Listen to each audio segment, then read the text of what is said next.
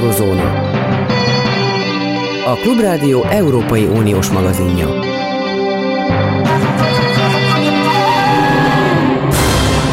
Jó napot kívánok, Zentai Péter vagyok. A magyar miniszterelnök szerint Ukrajna pénzügyileg nem létezik. Amint megszűnik az amerikai és európai finanszírozás, a háború is véget ért. A magyar miniszterelnök jól, okosan, bátran beszélt.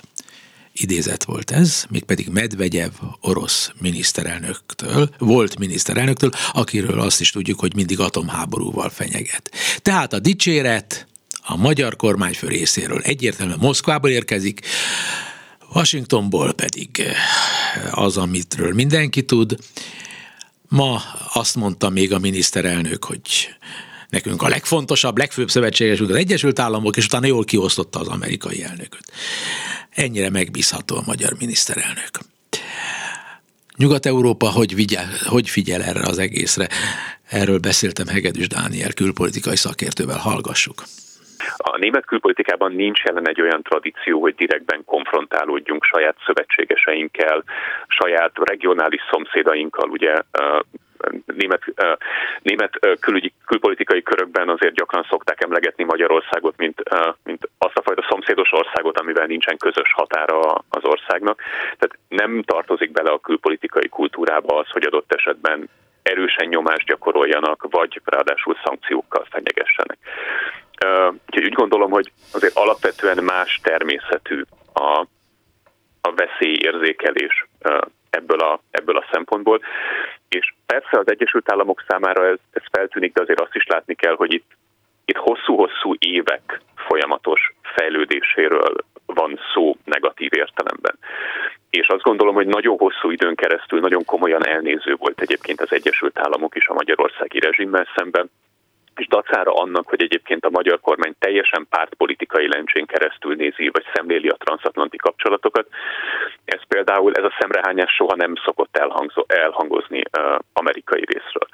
Az a két tényező, ami, ami miatt az Egyesült Államok egyre komolyabb aggodalommal szemléli a magyarországi helyzetet, az nyilvánvalóan egyrészt teljesen egyértelműen a, a demokrácia minőségének a, a meredek visszaesése, ami egyébként kéz a kézben járt azzal, hogy Magyarország egyre komolyabban elköteleződik olyan országok felé, egyre komolyabb és mélyebb kapcsolatokat tart fent olyan országokkal, amiket az Egyesült Államok egyébként a saját autoriter kihívóinak tekint, mint mondjuk Oroszország és Kína.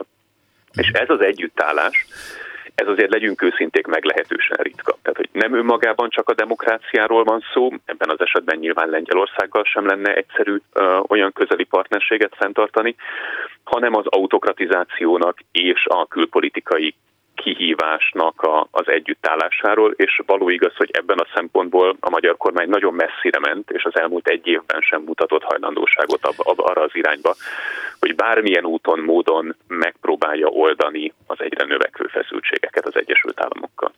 Ha azt hallja a szakember Németországban, mert ugye Dániel elsősorban Németországban dolgozik, hogy Lengyelország első számú külpolitikai feladatának tekinti, hogy az Egyesült Államokkal mind szorosabb legyen a kapcsolata, és mélyíti is ezt, ahogy ezt megerősítette Morawiecki lengyel miniszterelnök éppen most Washingtonban.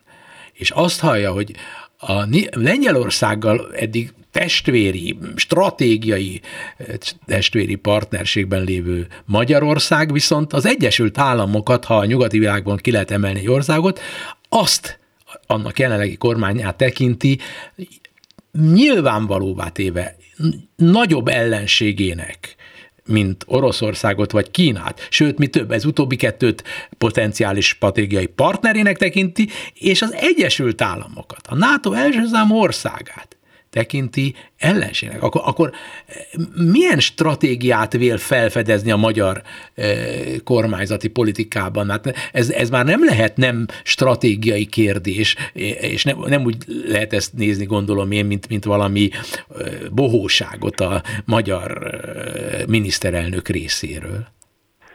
Um, igen, de ez nem most vált stratégiai kérdésé, ez igazából 2014 óta ugyanannak a konzekvens stratégiának a, az érvényesítését jelentette. Az elmúlt hetekben vagy egy hónapban egyébként meglehetősen széles körű vita folyt a, a magyar sajtóban igazából a magyar külpolitikának a tehetetlenségéről, az irányváltás hiányáról, illetve az alapmotívumairól, tehát a G7-en, illetve uh, uh, illetve a HVG-nek a hasábjain is, is számos ezzel kapcsolatos írás jelent meg.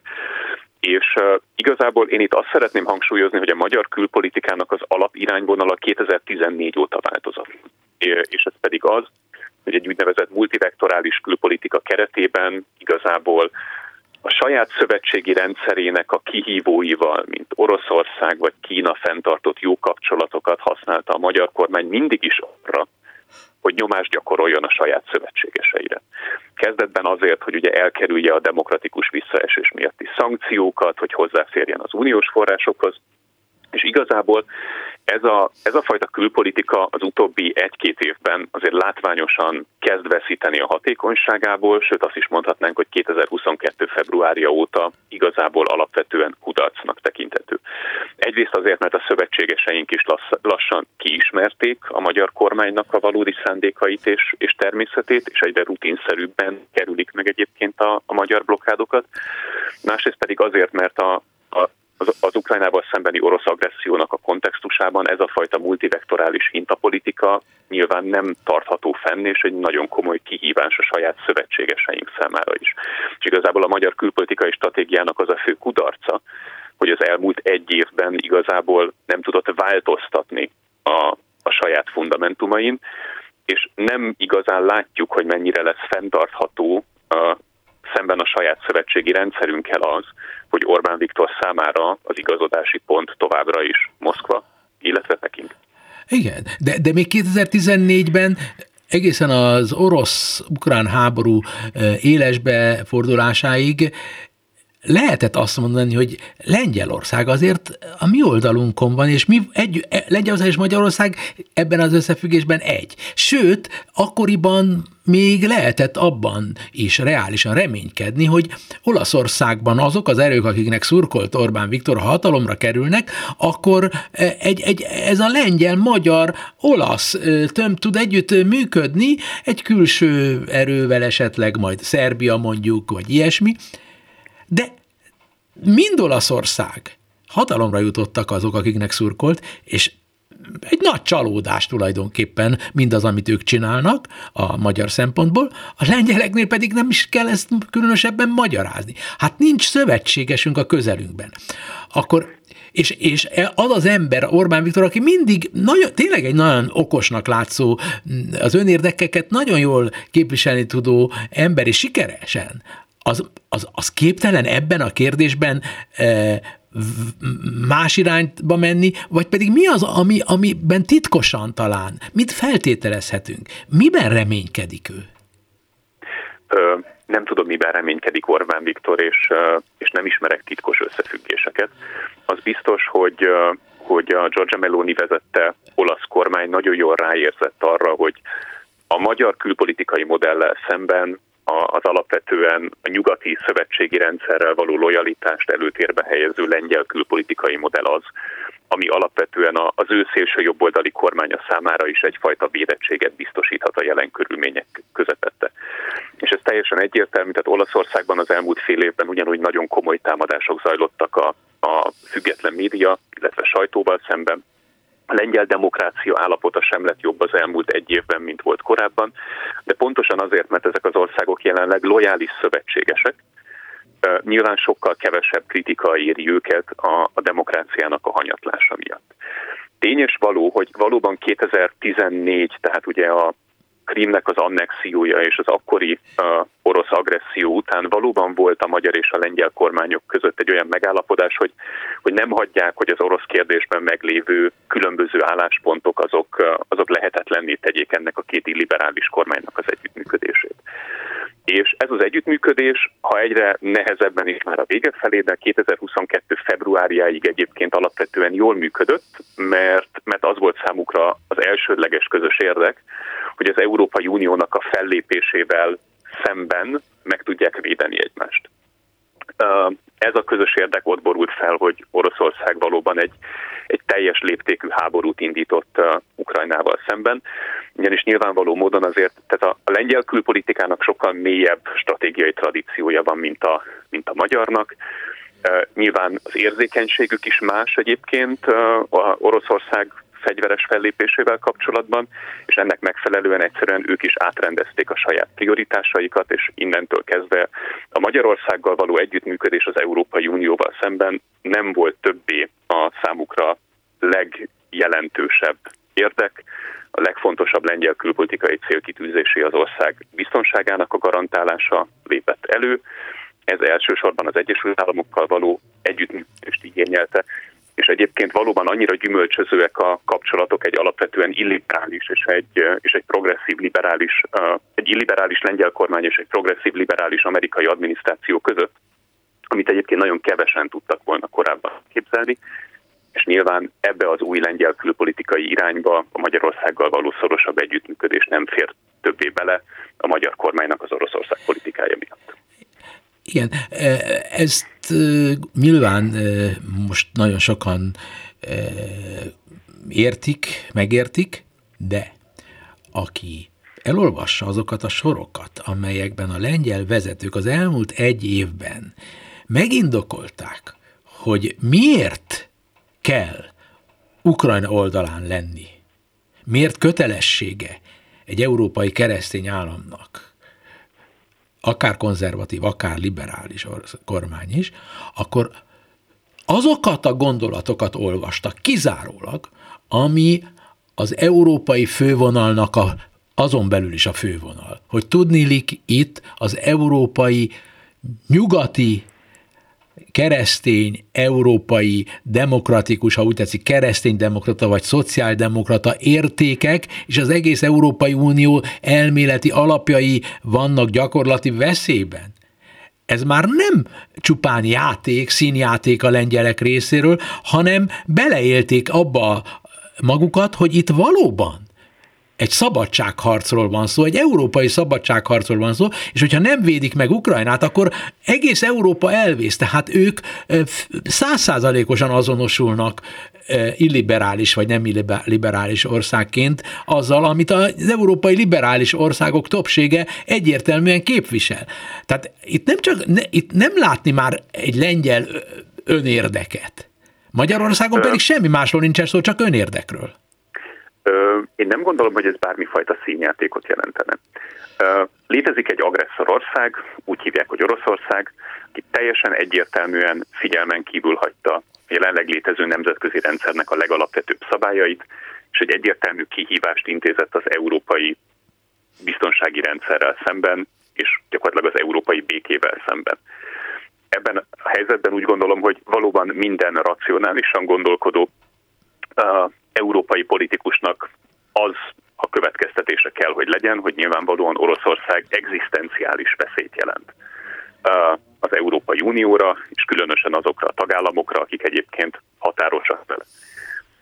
Nem gondolom, hogy aki ezt állítja, az bármifajta módon színlelne, pláne akkor sem, hogyha azt állítja, hogy az önérdeke az ezzel kapcsolatos egyértelmű állásfoglalás, és önérdeke az, hogy ezzel az orosz agresszióval szemben a saját országának a biztonságát garantálja. És azt nem gondolom, hogy itt Lengyelország igazodott az európai mainstreamhez, úgy gondolom, hogy nagyon sok szempontból Lengyelország, a balti államok, Csehország határozták meg az európai mainstreamet, hogy, hogy hogyan is lássa az európai közvélemény Oroszország agresszióját, hogy hogyan reagáljon a nyugat, beleértve a nato és az Európai Uniót is erre az agresszióra. Úgyhogy valóban a közép-európai országoknak a befolyása egyébként globális politikára, de az európai politikára egyértelműen soha nem volt olyan jelentős, mint ma és ebből a szempontból egy, egy meglehetősen különös csavar, hogy ennek a Közép-Európának, az az Orbán Viktor, aki egyébként a Visegrádi együttműködést és a közép-európai érdekérvényesítést 2015 és 19 között egyértelműen az zászlajára tűzte. Ennek a Közép-Európának Orbán Viktor és Magyarország nem tagja funkcionálisan jelenleg.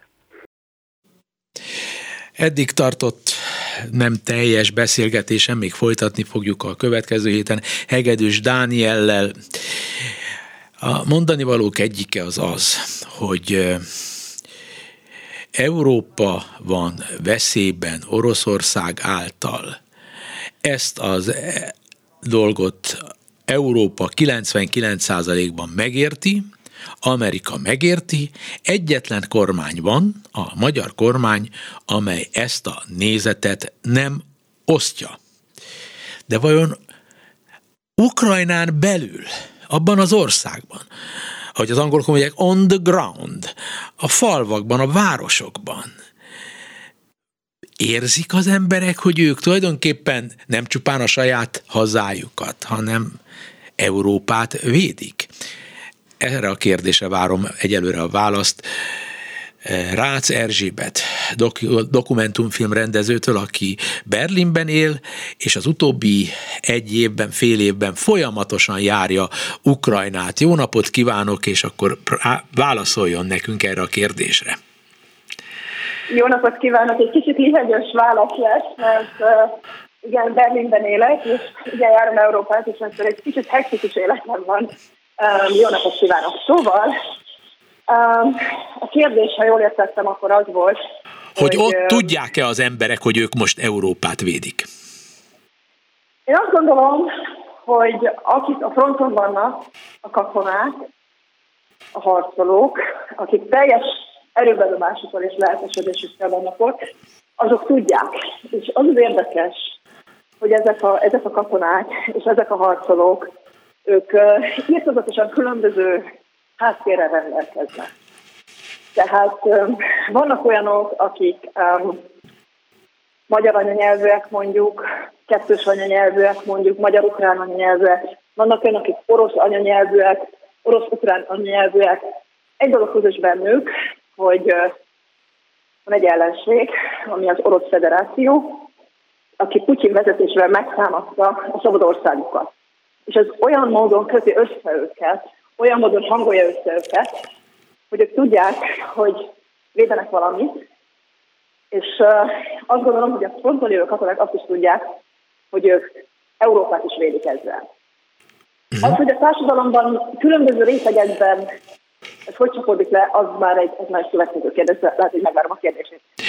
Hát tulajdonképpen folytassa nyugodtan, és említem még egyszer, hogy, hogy most 30-ig, tehát mint egy három percet beszélünk még, és utána lesz egy rövid szünet, és utána folytatjuk.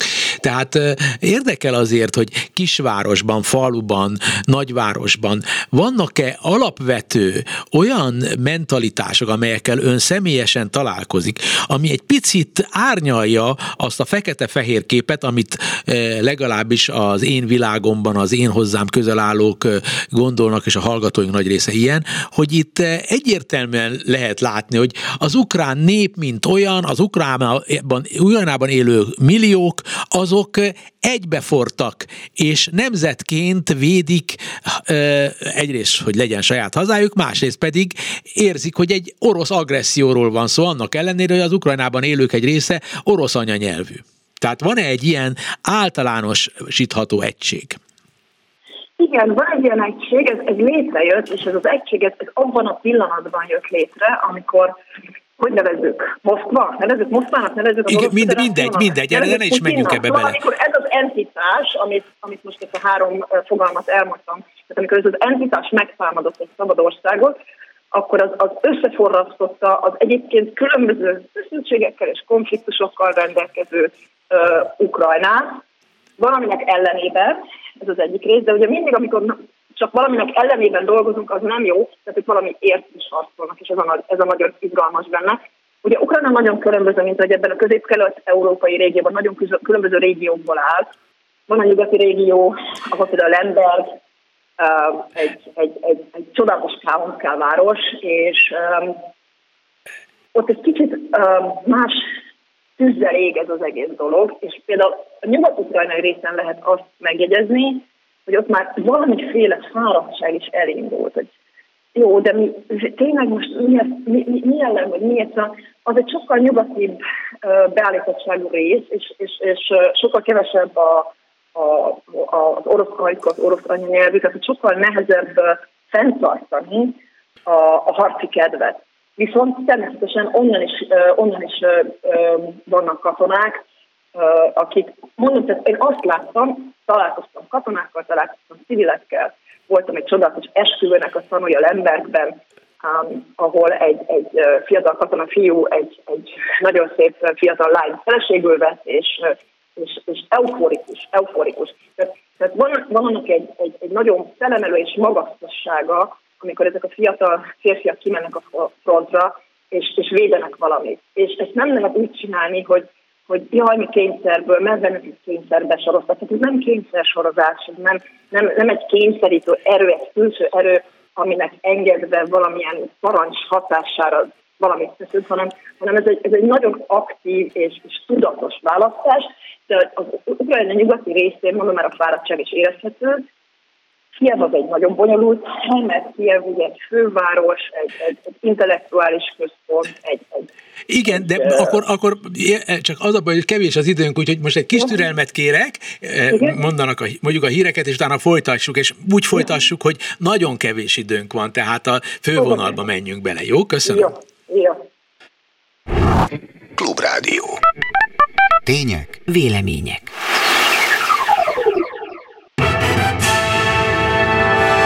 Következnek a Klubrádió hírei.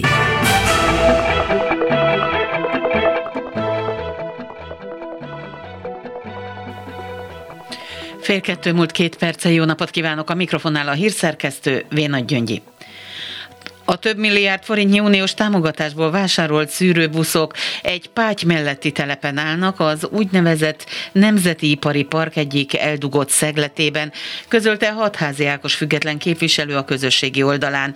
Úgy fogalmazott, hogy Müller Cecília, a Népegészségügyi Központ vezetője egyszerűen végleg kidobott 18 új szűrőbuszt, amelyeket négy éve méregdrágán összesen 2 milliárd 750 millió forint uniós támogatásból vettek meg. Hatházi Ákos úgy tudja, hogy a Népegészségügyi Központ a szűréseket végző osztályát is felszámolta, a buszok személyzetét pedig elbocsátja. Az ellenzéki politikus még az év elején számolt be arról, hogy 2021-ben és 2022-ben egyetlen mammográfiás szűrésen végeztek a szűrőbuszokkal. Május végéig még teljes egészében fel lehet használni a szép kártyán lévő összegeket, júniustól viszont már 15%-os díj fogja terhelni azokat. A gazdaságfejlesztési minisztérium közleménye szerint a korábban tapasztalt 100 milliárd forint helyett idén április elején mindössze 20-22 milliárd forintnyi úgymond alvópénz állt rendelkezésre a szépkártyákon.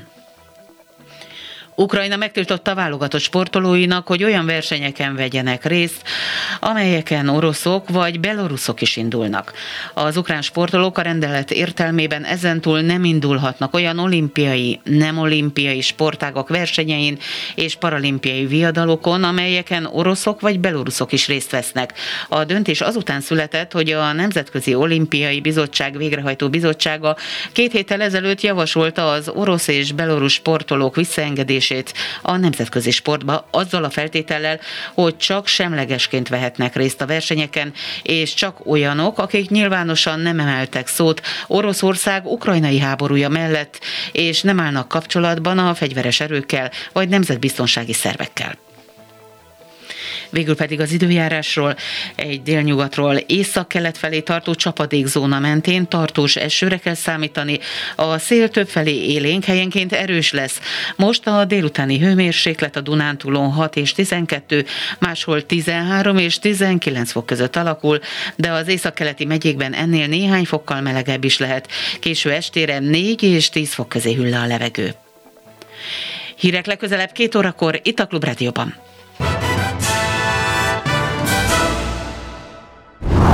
Klubrádió. Tények, vélemények. Műsorajánló. Café Péntek.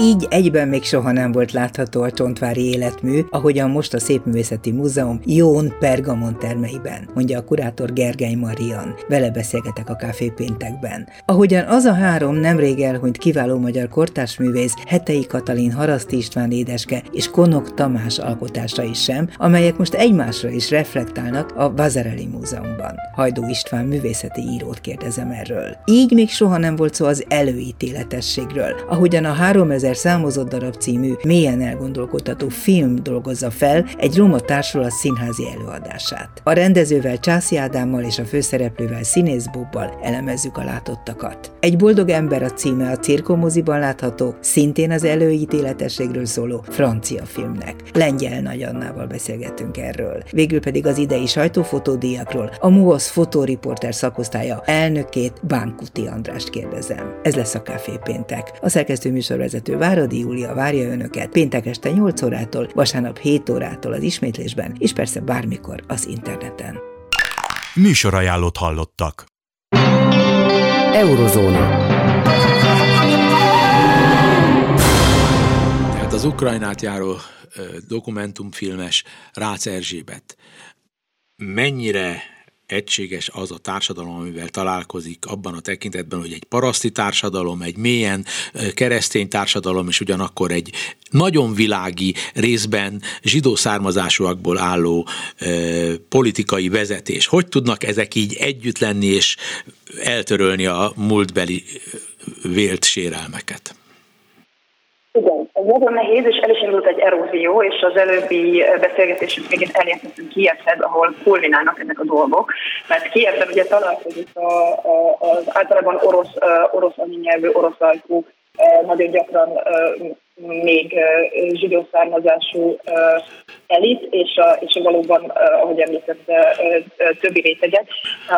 Konfliktus van már, már magában a, a, az elnöki hivatalban is konfliktus van, mert egyfelől fel kell, fenn kell tartaniuk a harci kedve, másfelől viszont valamilyen módon egy, egy, egy értékalapú társadalmat szeretnének létrehozni, és ez, ez nagyon nehezen megy, megy, megy együtt, mert a harci fenntartásához a sovinizmus is valahogy, tehát azzal kell birkózni, hogy kiengedjük a sovinizmus szellemét a palacból, de akkor, de akkor az hogy fogható a, a társadalmakra, és hogy fogjuk megvalósítani az Európai Unióba illő, illő illeszkedő, értékalapú, a diverzitást megengedő társadalmat. Ez, ez, egy, ez, egy, ez egy óriási összecsapás, és pont most az idegben volt a sportolókról való tehát az, ezekről a, a, az olimpiai sportolókról való elmékedés, ez, ez, ez elindult a, a, a legfelsőbb szinteken, a kormányzati szinteken, és ö, nem egységes a, a, sem a hozzáállás, sem a vélemény. Ugye mi azt szeretnénk itt Európában, én itt most leginkább Németországról beszélek, mert Magyarországon tudjuk az Európai Unió és az Európai és a nyugati alapelvek, azok már valahol nagyon elfelejtődtek itt az elmúlt 10 évben. Viszont mi itt Európában, és mondom, hogy most én a nyugati feléről beszélek Európának, és összetartó feléről beszélek Európának, azt szeretnénk, ha az ukrán társadalom egységes lenne abban, hogy, hogy vallja az európai értékeinket. Ők pedig küzdenek azzal, hogy a szabad, a szabad beszédet, a szabad ö, vélemény nyilvánítást megengedjék mindenkinek, mert ugyanakkor a fönten harcoló katonákat ügyelni kell. És azt sajnos a nacionalizmus írtózatosan alkalmas arra, hogy, hogy, hogy, hogy, hogy, hogy összetartsa őket a valaminek a védelmében, és sokkal egyszerűbb egy védeni egy, egy vallás, egy, egy, egy egyöntetű vallás, tehát egy, vallás, egy, egy, egy vallásvédő háború sokkal egyszerűbb, vagy sokkal egyszerűbb egy, egy, egy etnikumot védeni, mint, mint, egy, mint egy, egy sokszínű, multikuláris, multikulturális társadalmat, amelyben az, a rendező elv az, az, az, az most igazából csak egy nyugati szemlélet, a szabadság elve, a demokrácia elve, a, a szabad beszéd, a szabad vélemény nyilvánítás elve. És ezen, ezen összecsapnak az indulatok már a, már a kormány és az elnök között is, hiszen, mint tudjuk, az elnök egyébként egy kisebbséget képvisel, ez valójában két kisebbséget, mert orosz anyanyelvű és zsidó származású. Uh, és már megindultak azok a populista politikusok, mint például az oktatásügyi miniszter, akik azonnal elkezdték politikai érdekeik, érdekeiket előtérbe helyezni, és, és politikummá változtatni például az ukrán nyelvet, amelyet azt helyezte kiadásban, hogy betiltanak az iskolákban, a szünetekben is. Tehát ezt úgy kell elképzelni, hogy van két mondjuk orosz anyanyelvű diák, és mondjuk egy orosz anyanyelvű tanár, akik nyilván a, a, a hivatalos nyelvet használják a az alatt, de amikor a 15 perces szünetben egymással beszélgetünk, akkor is kötelezővé ö, próbálják tenni azt, hogy ukránul beszéljenek. Amúgy egy, egy, egy, egy abszolút nem, nem alakítunk ki egy, egy, egy, egy olyan társadalmi rendet, amely toleráns a, a, a különbségeknek szemben, és ez, ez nyilván hosszú távon, tehát jól tudja Zelenszky elnök és a, a, a tanácsadói köre, hosszú távon egy akadály lesz az Európai Unióhoz való csatlakozásban. És azt azért lássuk, hogy Ukrajnának ez az egyetlen útja. Tehát Ukrajna nem fog tudni túlélni abban a geopolitikai helyzetben, amiben van, hogyha nem lesz része egy ponton, nem sikerül integrálódni az Európai Unióban. Igen, és hát a nyugatnak tradicionálisan az a hozzáállása, Amerikának elsősorban, hogy hirtelen nagy hévvel, óriási lelkesedéssel segít, és igaza is van ebben, de ugyanakkor nem tud odafigyelni a várható olyan részletkérdésekre, amelyekre ön most nagyon helyesen és sokunk számára újdonság erével hat ez, hogy, hogy, hogy itt még nagyon-nagyon komoly problémák jöhetnek. És később majd azoknak úgymond az igaza fog igazolódni, hogy akik azt mondták, na ugye, mi megmondtuk, ez egy kaotikus ország, ez nem igazi állam, és így tovább. De minden esetre, amiket most ön ott lát, egyelőre egyelőre még nem tartunk itt. Minél inkább folyik ez a háború, az úgy látszik, a, a borzasztó tragédia dacára, még mindig erősíti azt, hogy, hogy ezzel szemben a védekező nép még egységes maradjon. Az egy másik kérdés, hogy ezek szerint, hogyha majd béke lesz, akkor nagyon sok új probléma lesz, nem?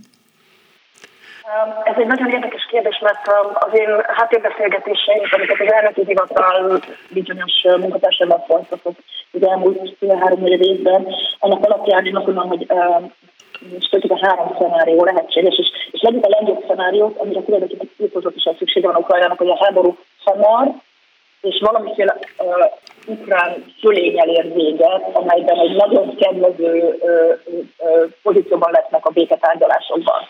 Tehát ez, ez, ez, a, ez az, amit, amit mindannyian szeretnénk, és az, ez, a, ez az, ami minden esetre az amerikai Egyesült Államoknak a nagy vágya. És itt csak röviden szeretném megjegyezni, hogy szeretném szétválasztani az európai és az amerikai hozzáállást, mert ha én kritikus hangot hallok, az, az, az valahogy mindig az Európai Unióból jött, és nem Amerikából. Tehát Amerika ezt eldöntötte ezt a dolgot, és Amerika ezt végig fogja csinálni, tökéletes lelkesedésével.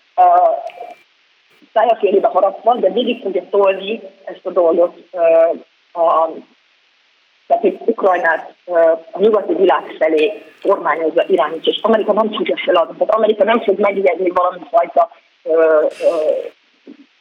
nacionalista szólavoktól, mert Amerika tudja, hogy ez is hozzátartozik, tehát ez hozzátartozik ahhoz a demokratikus úthoz, hogy nem nyomjuk el ezeket a hangokat, hanem meghalljuk ezeket a hangokat, és vitatkozunk róla egy szabad társadalomban, szabad elvek. És ez a jó, hogy tulajdonképpen Ukrajnában ez egy nagyon erős uh, hang, ami, ami, ami nyilván nagy szerencsékre jön az elnöki hivatalból, egy kicsit tiltózatos szerencsék van Zelenszkivel. Hogy amikor uh, 12-ben választottak, akkor Zelenszkit választották, akkor szerintem még nem tudták, hogy mekkora szerencsék van, és csak Dac volt talán, de ha most Poroshenko lenne az elnök hivatalban, akkor jobban félnék én, én Európában azt, hogy mi fog történni, ha a háború véget ér. Természetesen van egy olyan szenárió is, hogy ez a háború álló, álló háborúvá változik, és az, az a nagy félelmünk mindannyiunknak. Itt Nyugat-Európában és ott Ukrajnában, az ukrajnai felső vezetésben is, hogy egy ilyen álló háborúban, ahol fenn kell tartani azt, hogy emberek mennek ki a frontra, és védeni kell ezt, a, ezt, a, ezt az egész dolgot, védeni kell az európai értékeket, de védeni kell a, a, az ukrán hazát is, mert, mert, mert elképzelhetetlen következményei vannak annak, ha ezt a háborút Ukrajna elveszíti, vagy ez a háború egy ilyen hosszantartó állóháborúvá válik, amelyben, amelyben csak halálozás, halálozás. Tehát egyetlen írtozatosan fontos, hogy mi itt az Európai Unióban, és nem csak Németország, és nem csak Franciaország, hanem akár Magyarország is egyetért abban, ez ugye mi itt a NATO-ban, és mondhatnám most, mert az még egy sokkal nagyobb család, a NATO család, amilyen hamar csak lehet, és amilyen sok uh, eszközzel és, és energiával és pénzzel és fegyverrel megtámogatva segítjük Ukrajnának befejezni ezt a háborút egy méltó emberi szinten, hogy megakadályozzuk a, a minél nagyobb véráldozatot, mert ezek a, ezek a véráldozatok majd a békében nagyon-nagyon-nagyon-nagyon fontosak lesznek, és nagyon-nagyon ezek vörös vérrel vannak fölírva falra ezek a véráldozatok, és nagyon rossz hangulat lesz, hogyha azt fogják érezni, hogy úgy cserbe hagyjuk őket, elhagyjuk őket. Mert ezt, én azt gondolom, hogy ők nem fognak megállni, mert nincs más választás, tehát itt nincs, nincs, nincs, nincs egy szével, Világos. Egy, egy kicsit kötünk egy kis békét, és kicsit odaadjuk a, ezt meg azt a részt, és akkor majd mi lesz, akkor majd mit tudom, nyugat kicsit kapcsolódik az EU-hoz. Hát könyörgöm, ez egy ország, nemzetközileg elismert határokat, nem lehet a felét az EU-hoz kötni, a másik felét meg ott hagyni a, a, a bufferzónának, tehát nem lehet. Tehát ez az ország vagy egy egységben megmarad, és valahogy részévé válik a mi európai ságunknak, és akkor egyébként Magyarország elég pocsék helyzetben lesz, mert akkor bele fog kerülni egy ilyen, ilyen furcsa köztes köztes pozícióba, ahol, ahol az egyetlen ilyen ellenkező lesz, és már nem a hátvédek mert ugye Ukrajna fogja, fogja a,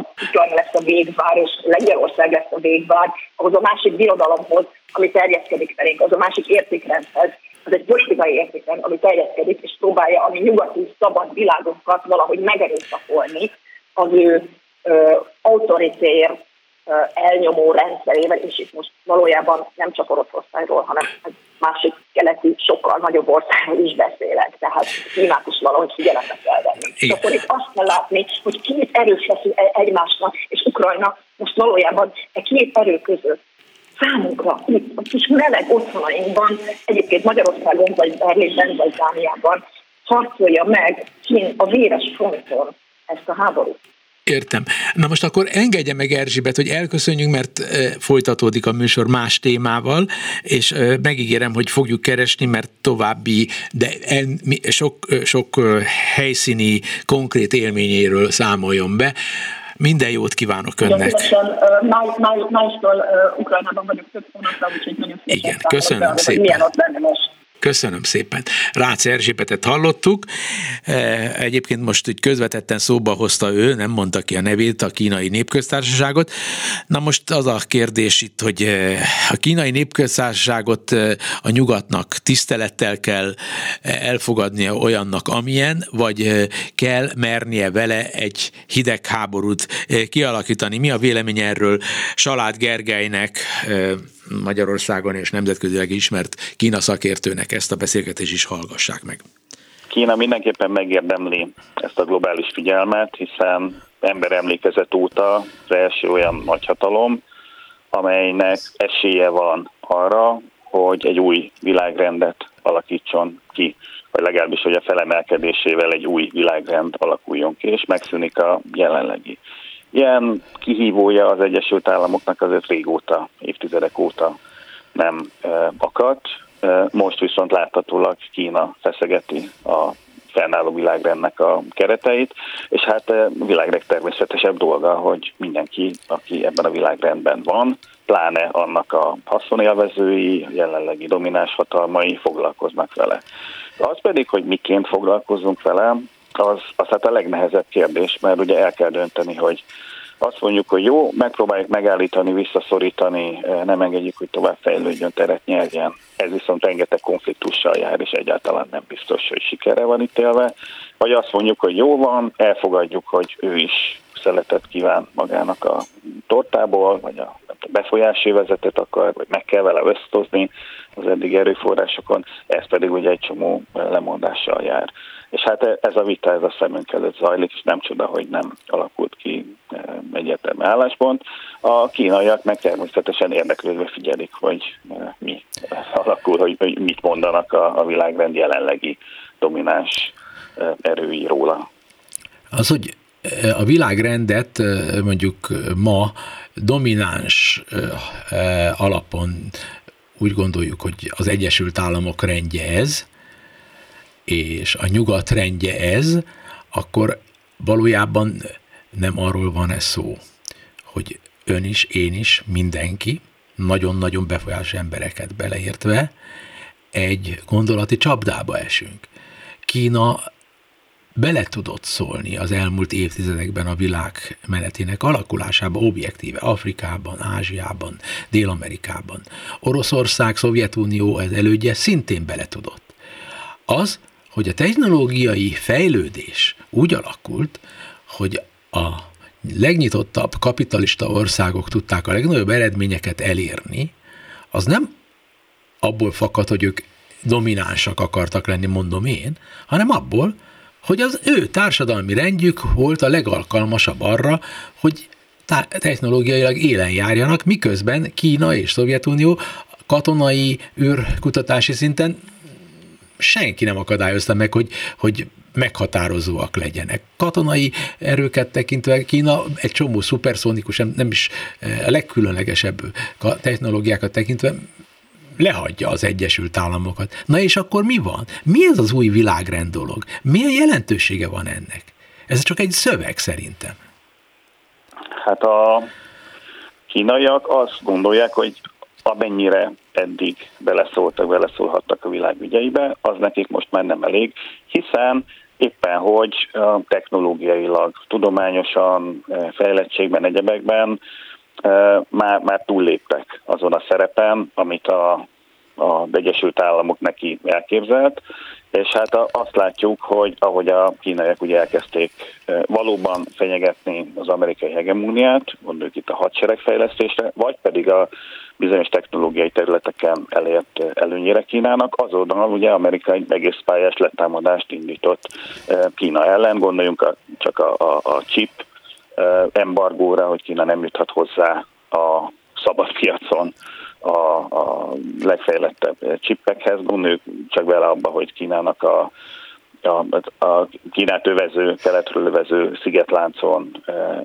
amerikai e, csapatok állomásoznak, hogy az amerikai hadőrhajók ott e, járőröznek olyan tengereken, amelyeket Kína saját felségvizeinek gondol. Tehát egy, kínai szempontból egyáltalán nem kapja meg azt a befolyást, azt a tiszteletet, Kína, amit a kínaiak szerint ők megérdemelnének. Tehát ők igenis egy új világrendben gondolkodnak, azt természetesen elismerik, hogy eddig őket versenyben megelőzték a, a nyugatiak, de azt gondolják, hogy most már egy csomó dologban ők vannak előnyben, viszont a nyugatiak ugye a sokszor a saját szabályaikat is felrúgva akadályozzák azt, hogy ő ebben a versenyben előnyre tegyen szert tényszerű dolgokban az én gyerekkoromban, 1960-ban volt arról szó, hogy jön a sárga veszedelem, de arról volt konkrétan szó, hogy Japán hogyan tudja eh, a legkülönbözőbb, legkülönbözőbb területeken lehagyni az Egyesült Államokat, sőt, amikor én gyerek voltam,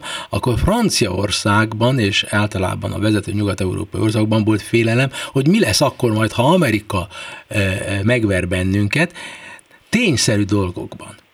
Japán nem követel magának világhatalmi, világkatonai státust. Németország büszke lehetne Japánnal, Dél-Koreával, és még sorolhatnám az új országokat, bizonyos tekintetben Finnország.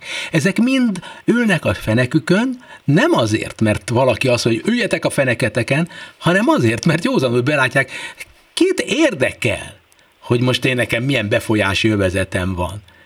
Miért van az, hogy csak Oroszországot és Kínát érdekli? Ez? Hát mert ezek azok a nagyhatalmak, amelyeknek esélyük van globális dominanciára, ugye? Miért ne lenne Japánnak esélye, hogyha akarná? Mert, mert 120 millióan vannak, a kínaiak meg 1,4 milliárdan, és a japán gazdaság az egyharmada a kínai gazdaságnak, és, és egyébként Japán egy megszállt ország gyakorlatilag, van közszólva, tehát nem folytathat teljesen szuverén külpolitikát, ugyanúgy, ahogy egyébként Németország is.